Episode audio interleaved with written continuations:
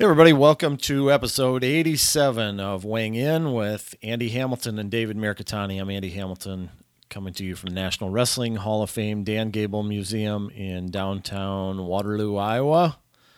Joined as always on the line from Saint Louis by David Mercatani. Welcome back, David. Thank you for having me, Andy. How are you? Doing great. Yourself? I'm good, man. Uh, Tulsa was a lot of fun.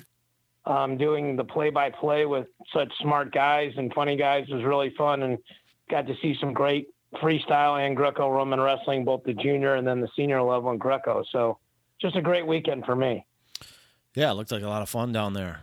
Fun weekend of wrestling, a lot going on. As you mentioned, junior duels, Greco trials down there, the final leg of Final X. What was the best thing? Give me two or three bullet point highlights, David, from Tulsa. Adam Coon winning. Um, Minnesota, the way they beat Illinois.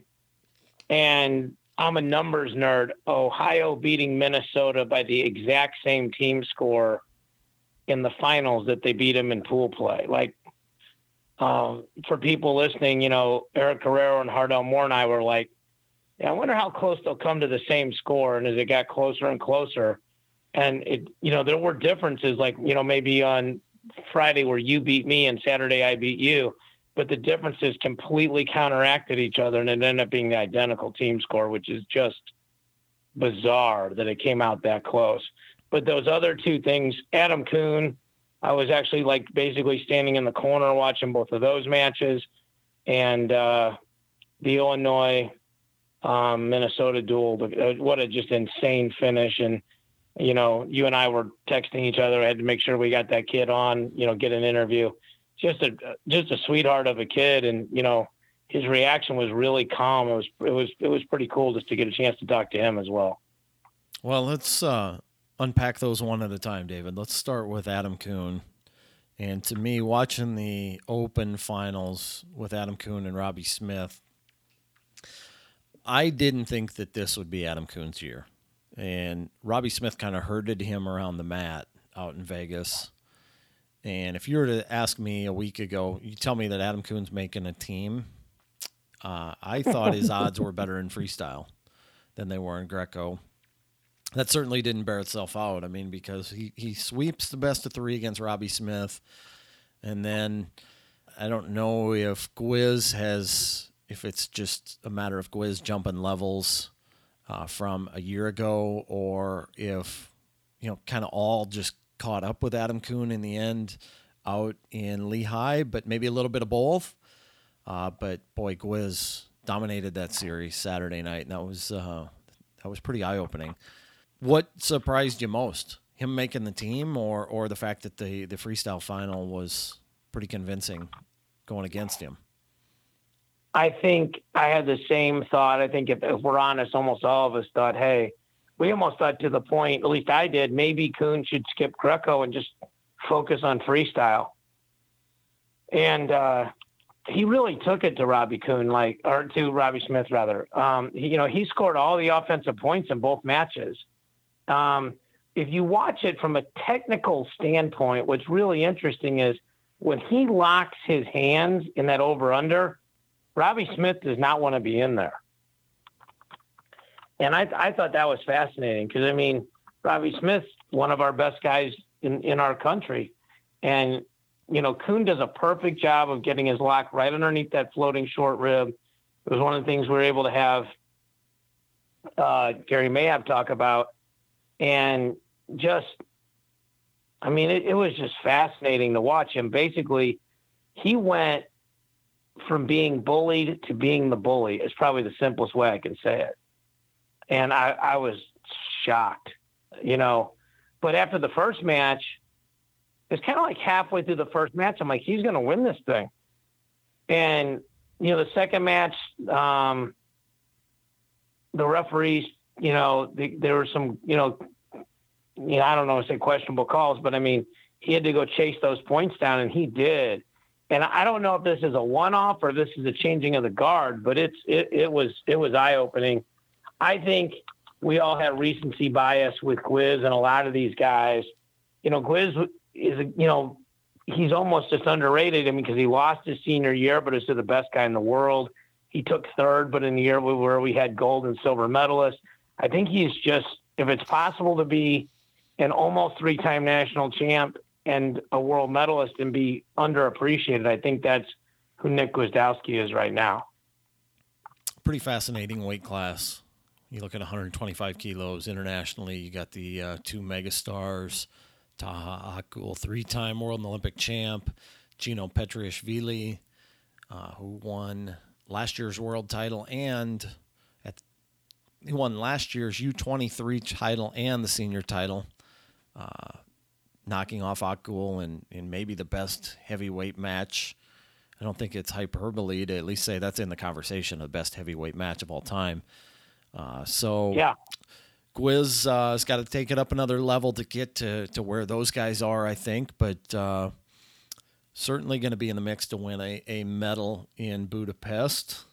One of the other things about that too, when you, when you look at it on the whole, David, uh, I think it's, it's certainly better for the United States Greco program, at least from my vantage point, that uh, Adam Coon now gets to focus solely on Greco-Roman over the course of the next, uh, uh, what do we got, three and a half, four months between now and uh, Budapest. So I, th- I think that's going to be really beneficial for his development in Greco. What do you think? It's interesting because I asked Gary Mayab that, and we were like, we were just sitting like grabbing lunch afterwards. And I said, you know, is it good that he gets more time? You know, if, if he were to lose tomorrow, I said, or if he wins tomorrow and makes both teams, does that probably draw more attention to the Greco-Roman program and maybe help you guys as you build? And we weren't sure. You, I, I think from a pure wrestling standpoint, being able to focus one hundred percent on, on a single skill set is clearly better, but he did pretty good at Greco considering he was training at least part-time for freestyle. Yeah. So, and, you know, Greco needs publicity. Greco needs love. Greco needs, you know, storylines like, you know, real journalists like you follow. So I think the storyline might have been cooler if he was doing both, because Greco would be being mentioned on a much more frequent basis. So I don't know. I, I don't really know. Um, you know, I had a chance to interview Sean Bourmet and talk to him and Nick Simmons, and they're just, you know, they're really happy. And I think, you know, Sean will, will make tweaks and they'll get the right Greco guys around him and he'll be at the O T C.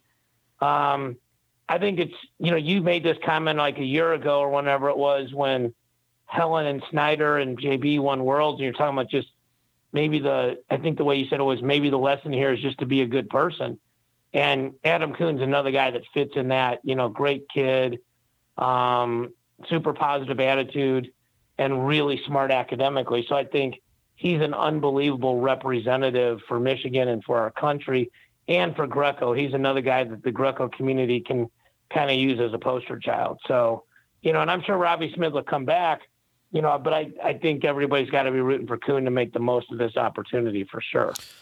Yeah, and I think uh, when when you talk about Greco and the storyline there, I think that would have been a tremendous storyline, a guy going for two Uh, you know, doubling up at the World Championships. Uh, I, th- I think that would have been great, but I think, you know, the other thing, the part of this too is the United States needs to win some medals in Greco-Roman, and, you know, is, is Adam Coon in better position now uh, that he can divert all of his attention to it? Yeah, I think, I think so.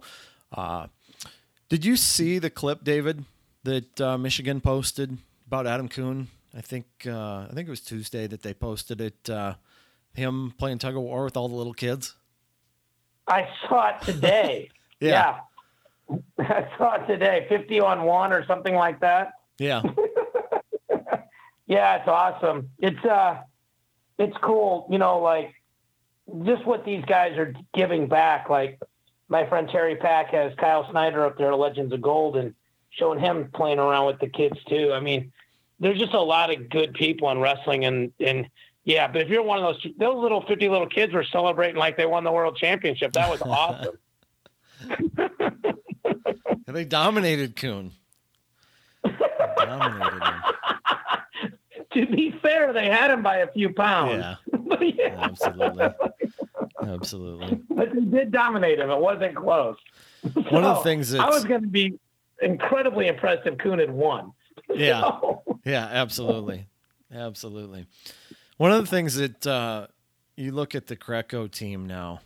One of the things that really stood out to me, the fact that you got ten guys on this team, only two carryovers from Paris, Ellis Coleman and Giangelo Hancock. Otherwise, it's an entirely new Greco team.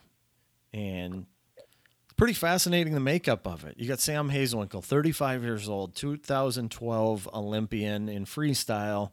He's given this a go a long time and never made the Greco team until now, and he makes it at thirty-five.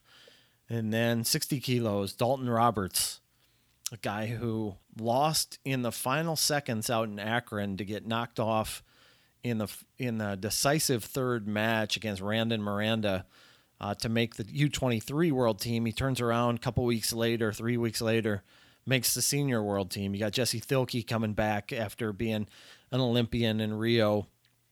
Uh, I mentioned Ellis Coleman, a holdover. John J. Chavez, Kamal Bay, Uh, dominated the junior worlds last year. He's going to get his first opportunity at the senior world championships. Jordan Spieler, Patrick Martinez, I mentioned Hancock, and then Coon. So pretty interesting mix. I think when you're not having success at the highest levels, like the, like the U S A Greco program is, sometimes wide scale changes, wholesale changes like this are good.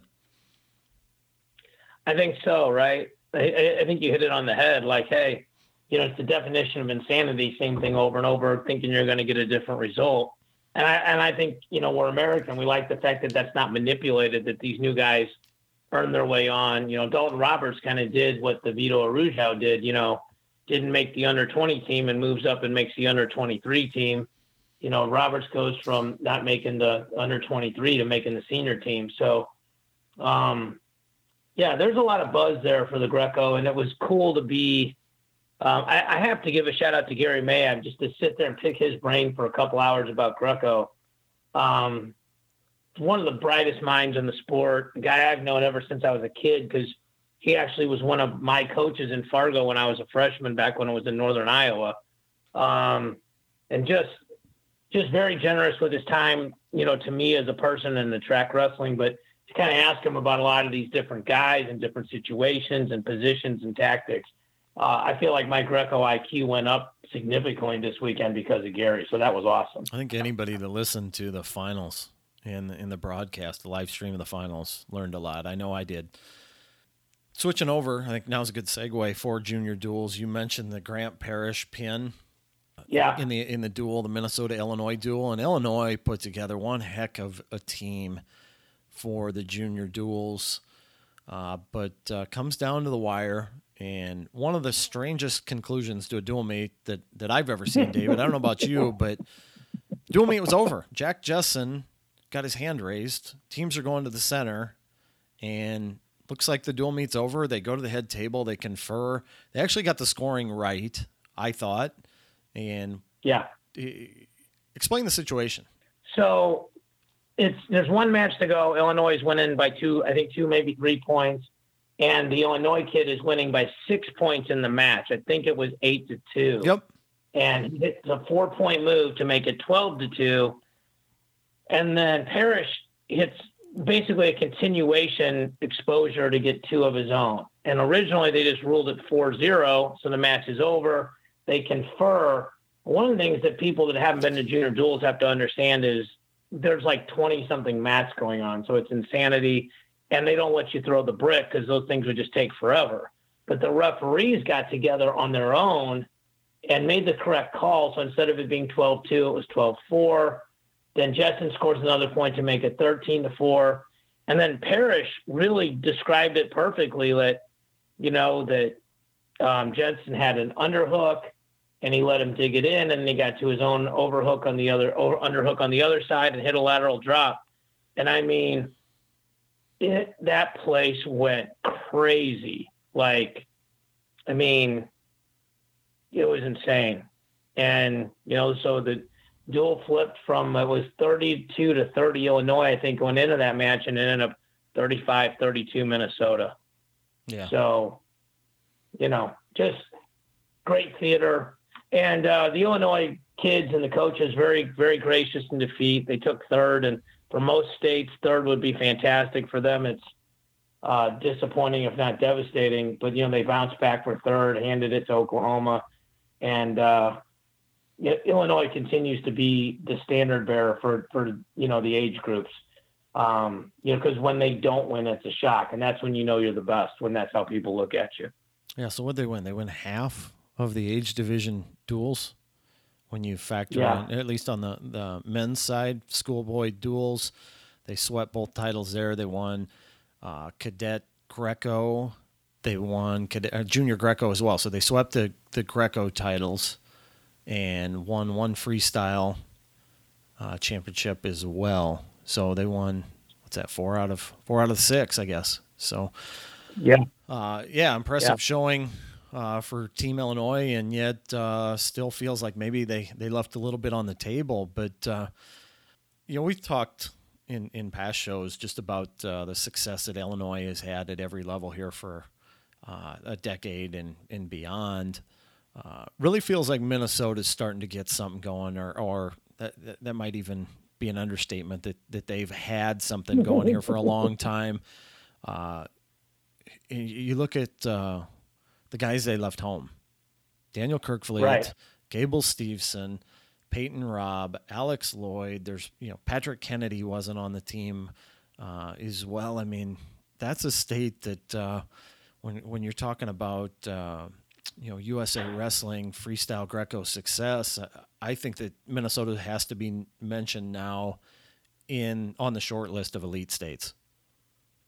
Yeah, so the elite was the word that came to mind, and you took it. Yeah, exactly. Um, you know, Eric Guerrero, I mentioned that, and he's like, well, you know, everybody left guys behind, and that's true. No state probably had right. all their best guys, but when you leave behind two world champions who you just, they're mortal locks to win all their matches, and, you know, and then you, you know, Minnesota got beat by tech fall at both of those weight classes. That's a gigantic swing. Um, th- they're super impressive. And everybody in Minnesota, from talking to, you know, Doug Paulson, obviously related to Brandon, but like Luke Becker, I mean, every, you know, guys aren't even officially involved with the team. They can't say enough good things about what's going on at Pinnacle.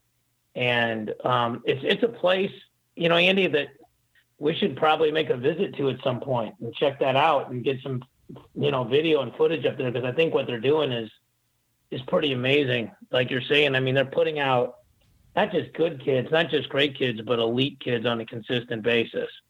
And, you know, and, and like you said, putting them on the top line of states when you, you look at freestyle and Greco-Roman at, at the age group level. Yeah. I, I got a chance to go up there last October for a, uh, I can't remember, Tuesday night or Thursday night practice. I think it's a Thursday night practice, and uh, might have been right before the U twenty-three trials.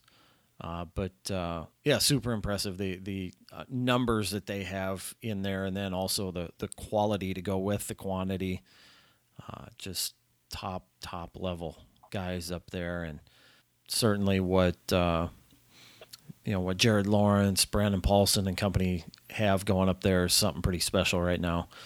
You know, I think we'd be remiss if we didn't talk about uh, the, the finals a little bit more, though, in, in freestyle.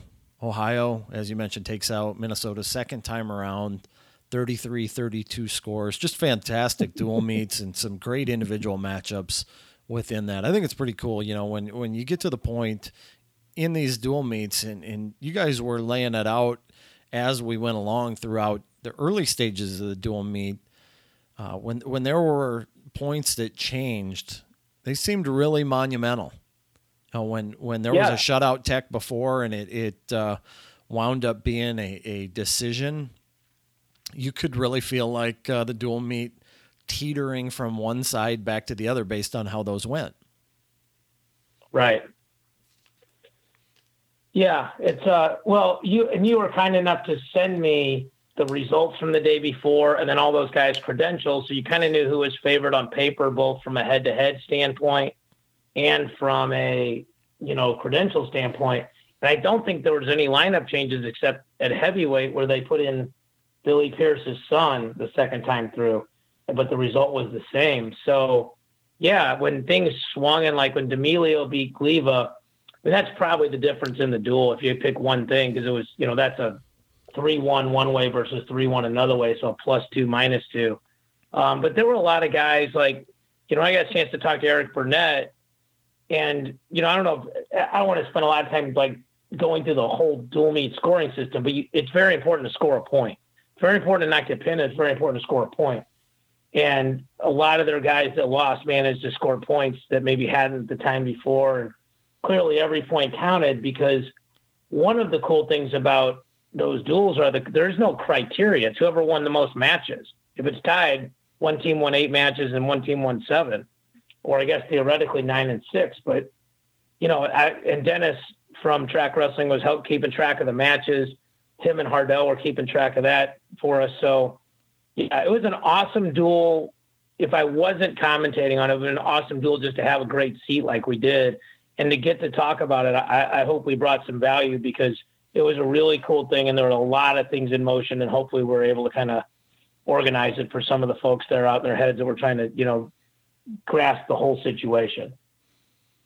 Yeah, you mentioned those the the match with D'Amelio and, and Gleva, two Big Ten bound wrestlers there. D'Amelio is going to committed to Ohio State. Jake Gleva headed to Minnesota. So potentially some battles with those two for years to come here. But uh, if you get a chance, both those matches are up on Track Wrestling. They met Friday in an eighteen fifteen match where Gleva won.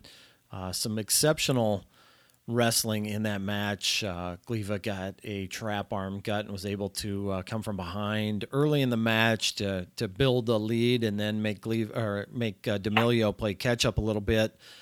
Uh, the second match was fabulous as well. So uh, those are typically we come up with one match for map, match Monday, but uh, felt like the fair thing to do, the uh, best thing to do with with two matches that were that highly entertaining, high scoring, is put them both up. Check those out if you haven't seen them already. They're great matches. David, uh, I'm trying to think, is there anything else that uh, we need to tie down from Tulsa? Just one loose end on that. Um, you know, a lot of these coaches that coach the junior duels teams, like, you know, they're coaching guys they don't really spend a ton of time with. You know, they're out of high school, and a lot of these guys aren't at their high school. And when I was waiting to interview Eric Burnett on day one of freestyle, he was literally spending four or five minutes talking to D'Amelio. And I look back on it, and it's after he lost to Gleva. And he said, if you do this, this, and this, and this, the next time you get him, you're going to beat him. And I just, I, ironic's the wrong word, right? Like um, foreshadowing or whatever the right word is. But it, it was prophetic, maybe, that yep. that came around the next day. And I talked to him about that off, you know, off camera. And Coach Burnett's one of the most humble, the likable guys you'll ever meet, and he kind of tried to, you know, pish posh it away. But I really felt like, you know, he did a great job of coaching him in that moment when uh, D'Amelio had a chance to get down on himself mentally, and, and Burnett kept him strong and kept him focused on just improving, and it literally might have made the difference in that state winning a national title. So an awesome job of coaching by him. Well, David, let's turn the page to Final X. Final X in the books now. Third leg complete after Saturday night's show at Lehigh. We talked a little bit about Gwizdowski and Coon. That was arguably the showcase event of the night. Uh, certainly the one that kicked it off, though, was was very intriguing as well. Nahshon Garrett, Joe Colon, really interesting series there. Colon takes the first one, seven five. Garrett comes back, wins the second one, and then Garrett uh, rolls in match three. What are we going to see out of Nahshon Garrett, David? I think he, he's he's such a wild card moving forward into Budapest, because when, when he's going good, the good is great. Uh, when he's kind of letting off the pedal a little bit, then, boy, he seems like... Uh, anybody, just about anybody at the World Championships could clip him. Your thoughts on, on Nahshon Garrett moving forward? Well, I, everything you, I, I agree with what you said. I, I guess to add on to that, I think he's got, you know, a super high ceiling, but like you said, his, his basement is dangerously low. He's not really dangerous on top. and it looks like his Parterre defense needs help. I mean, I think I saw him put a tweet out that, like, he's the J V member of the world team, which in a lot of ways might help him. Like, there's no pressure, you know, like he's the guy that nobody's expecting everything from. I think in a lot of these world championship weight classes, it's draw. You know, I mean, if he gets Rashidov right off the bat, you know, the good news is he'll probably get pulled through. The bad news is he's got to wrestle to the backside. Um, his level changes were great. And uh, I think he impressed you and me immensely in uh, Rochester. So it feels like he's on a, you know, on an upward swing. And, and I will say this, if I had to have one guy in the world putting together a freestyle game plan for me, Zeke Jones would have to be on that short list of guys I would want. Um, I mean, there's some other guys that come to mind, but he's on that list. So, you know, and, and it benefits Arizona State to, to have a great, you know, for them, for them to do really well at this thing. So I, I think, you know, they'll have Nahshon ready. Um, you know, it'd be interesting to see how he deals with the pressure. And ultimately, I think a lot of it has to do with draw. You know, I think America got some good draws last year. You know, we might not want to say that, but I think they did. You, you wrestle whoever they put in front of you, you good, bad, or ugly. Um, he's a guy, if he can get a reasonable draw, maybe get a match or two to kind of get his feet under him, you know, I think it'd be super dangerous. Yeah, I think you, you touched on it a little bit. Wide variance there, where super high ceiling, uh, but uh, also he's gonna have to he's gonna have to lock some things down in order to achieve that high level success that he's capable of in Budapest. Let's tie all the, the women's matches together here in, in uh, one section. Uh, Whitney Condor, three-match winner over Victoria Anthony. Uh, Condor takes the first one. Anthony comes back, wins the second one. Condor uh, wins the decisive third bout. Uh, Sarah Hildebrandt, dominant. six oh, eight oh winner over Haley Augello. And then Forrest Molinari coming back and uh, winning in two straight over Julia Salata. I think uh, one of the things, when you look at the women's team as a whole, David, we saw this in Lincoln. Jakara Winchester takes out Becca Leathers, uh, returning world bronze medalist. Uh, Victoria Anthony, who wrestled in a bronze medal match last year in Paris, uh, she doesn't make the team. Um, There's some, you know, Haley Augello, Olympian in twenty sixteen, world team member in twenty seventeen. She's won matches at the highest level uh, the last couple years. She doesn't make the team. I think this is, like, like the United States women's program seems to be developing a little bit of depth right now. Agreed. And obviously that's great for the sport. And it's, you know, I'm sure we'll take another show and talk about our thoughts about Final X, but I think one of the good things about Final X is that the women, the women's matches, the women's weight classes were showcased on an equal footing as the men's. And I think some new stars were born. You know, you figure all the weights were wrestled except the one with Helen, you know, and so she's the biggest star on that side of the equation. So it gave some other people a chance to shine, which is, is good for the future of, that, of the sport on the women's side for sure. Yeah. Yep. Sarah Hildebrandt, I think, uh, boy, when you look at, at the way that she performed and how dominant she was out in Vegas, uh, then uh, certainly at Final X, you, you look at, at her road last year, uh, getting injured out in Vegas in the World Team Trials Final Series, uh, first match against Becca Leathers. Leathers goes on, wins bronze in Paris. Hildebrandt, you know, in talking to Terry Steiner, I had a chance to uh, talk to him after Final X was complete, uh, phone interview, and we talked about uh, uh, Sarah Hildebrandt and what's transpired. He, he said, you know, if you look back, maybe the best thing for her was getting injured and having that time to reflect upon her career. And he talked about, uh, you know, Monday out in Colorado Springs, they're having a cadet and junior camp going on right now, and, and Sarah got a chance to speak to the girls at that and said that uh, sometimes you can feel like you're doing all the right things, uh, and you can be. You can be training hard in the room and doing all the right things in the room, uh, but but are you doing all the right things all the time in terms of lifestyle? And, and she, you know, in, in Terry's words, probably felt like uh, you know, maybe the window's closing here. The window of opportunity is closing for her, and wanting to capitalize on that. And and uh, uh, she's had such a tremendous year to this point, and I think she's I think she's going to be in the mix to medal in Budapest, looking uh, wrestling the way that she did uh, in Final X. Uh, you know, I've had a chance to coach a lot of kids, especially in junior college, where that last part of it is what you said, is trying to convince these guys to live the lifestyle, the champion lifestyle. And some kids are just so talented that they can get away with it for a long time. Usually hard work eventually catches up to talent. At the lower levels, I don't think it does. And I think that's a sad thing that, you know, there's all these T-shirts about how work beats talent, beats talent. Well, not necessarily. I mean, not early. But when you, I, that's why I think Jordan Burroughs is the best in the world, is he's an extremely talented guy that works like he's not. And I think that's when you find something special.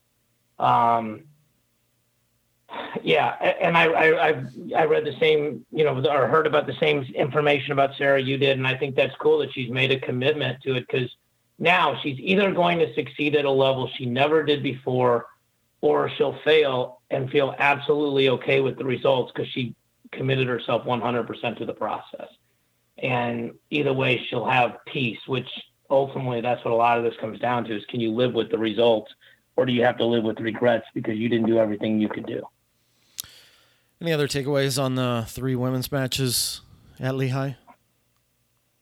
I feel like Forrest Molinari's got a chance to become a star. I just, she just feels like she has star power. And, you know, um, I, I just, I, that's great. The more people like that that can carry the flag for wrestling, and especially women's wrestling, as that continues to grow, the better.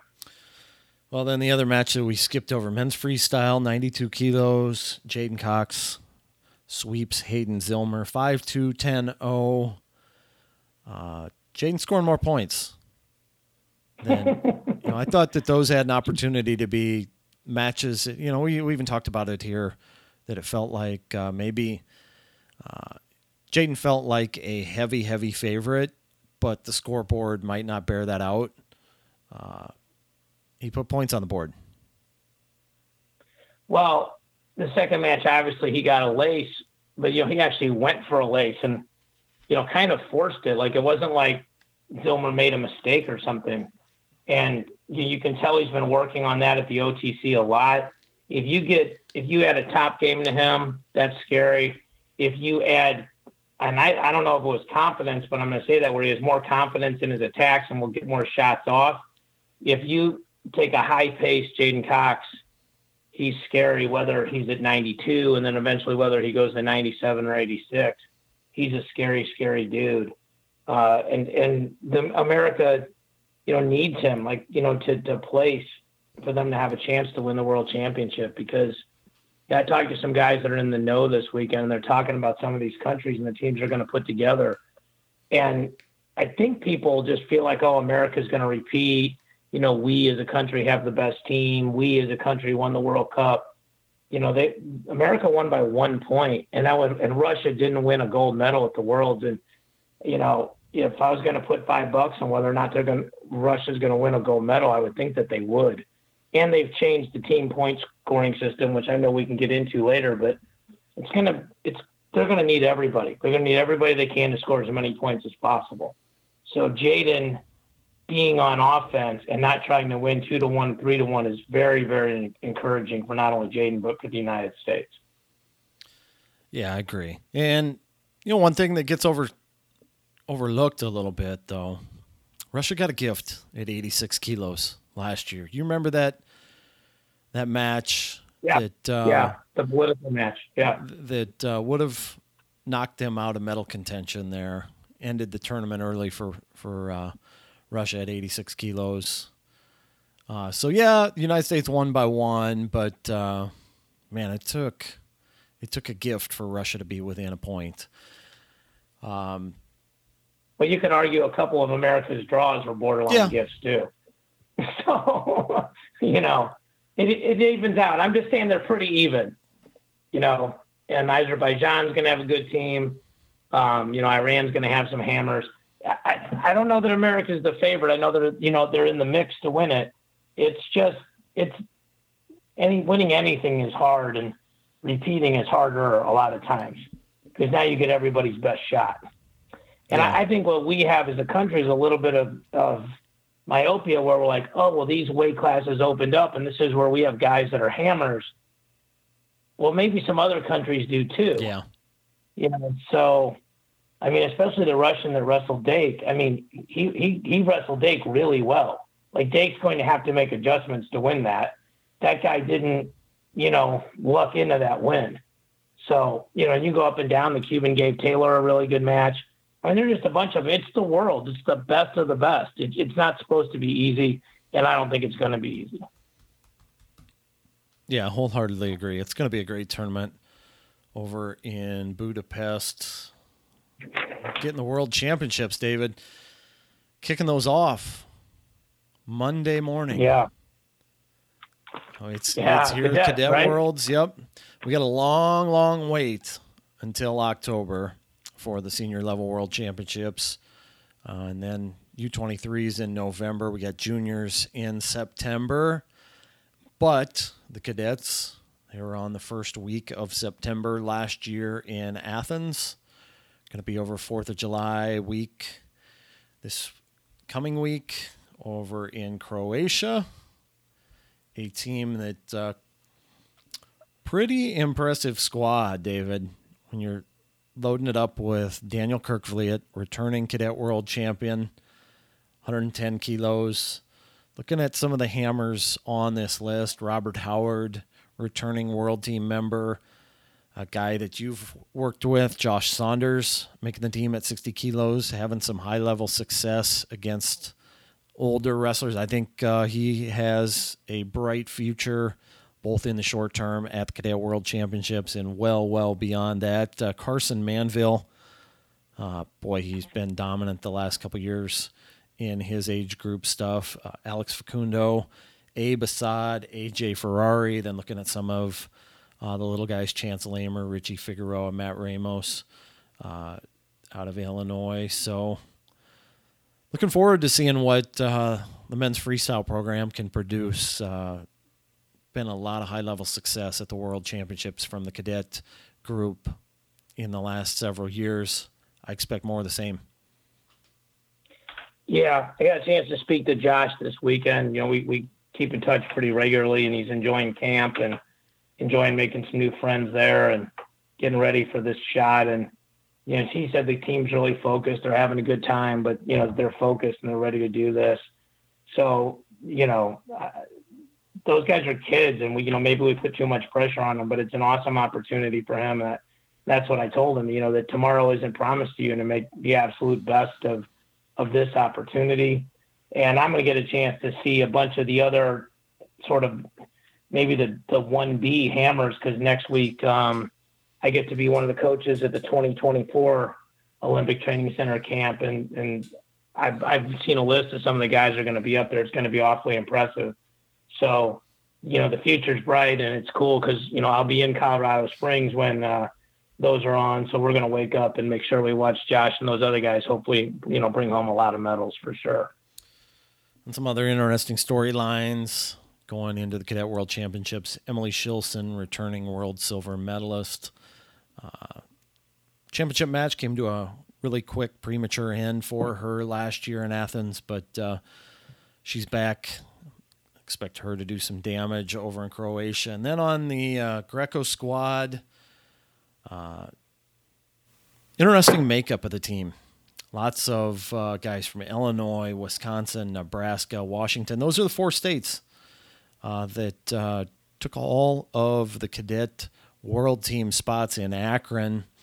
Uh, the Burks brothers, Jacason and James at fifty-one kilos and seventy-one kilos out of Nebraska. Philip Moomy from Nebraska.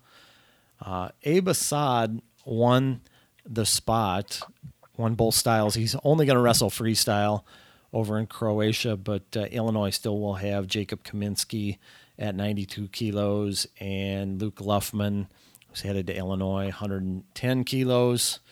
Uh, so interested to see what uh, uh, what the Burks brothers do, and, and certainly uh, pretty interesting to see how how certain pockets of the country are having Greco success like this at the age group level. Gary Mayab said there are certain certain parts of the country where people are really concentrating on it, and you know you're seeing the results. And uh, yeah, it's it's good. It's that you know Greco's a chance if you want you know the very best guy to, to make a world team and, and see the world and represent your country and do all these kind of things. And it also presents a ton of skills that are easily translatable to uh, to folk style and even you know a lot to freestyle. So. You know, that was one of the takeaways I got from just, you know, meeting with Coach Mayab this weekend and, you know, got a chance to prep with him on it. And he's obviously trying to grow Greco. And he just talked about how all these different skill sets, you know, that we need to stop looking at them as mutually exclusive, that there's, you know, that one can help the other one. And that's the way to look at it. So, uh, you know, I, I watching these guys, the other thing I, I was struck me sitting working the duels this weekend is how many of these guys will we be watching, you know, in the N C A A finals and beyond. And, you know, we can say, hey, I got a chance to call that guy's match way back when. So that's a pretty cool part too, you know? So, um, yeah, it was the kind of, those kind of weekends for me, kind of give me perspective on, on some cool things. And it's, uh, you know, hope, hopefully, you know, lets me look at the sport in a, in a little bit more intelligent way, for sure. Anything else for this week, David? No, uh, just, uh, you know, it's total personal bias, but I want to wish Josh and all those guys the best of luck and, uh, you know, safe travels and everything else. I hope they, I hope they do their best and, and um, they get kept safe and, and they're able to perform to the best of their abilities. Yeah. I think it's going to be a great experience for those guys and young, Young ladies on the team, too, and talking to James Burks, he was saying he's never even flown before. He said the furthest he'd cool. been away from home in a car was Akron when he went out there and won his spot on the team. So the Burks brothers are going to get a fly. They're going to get their first taste of international travel as well. I think there's probably a lot of uh, guys and, and young ladies that are, are going to be experiencing that uh, for the first time. So uh, as you mentioned, wish them all safe travel and uh, good luck over in Croatia at the Cadet World Championships. Well, David, I don't have anything else. Do you?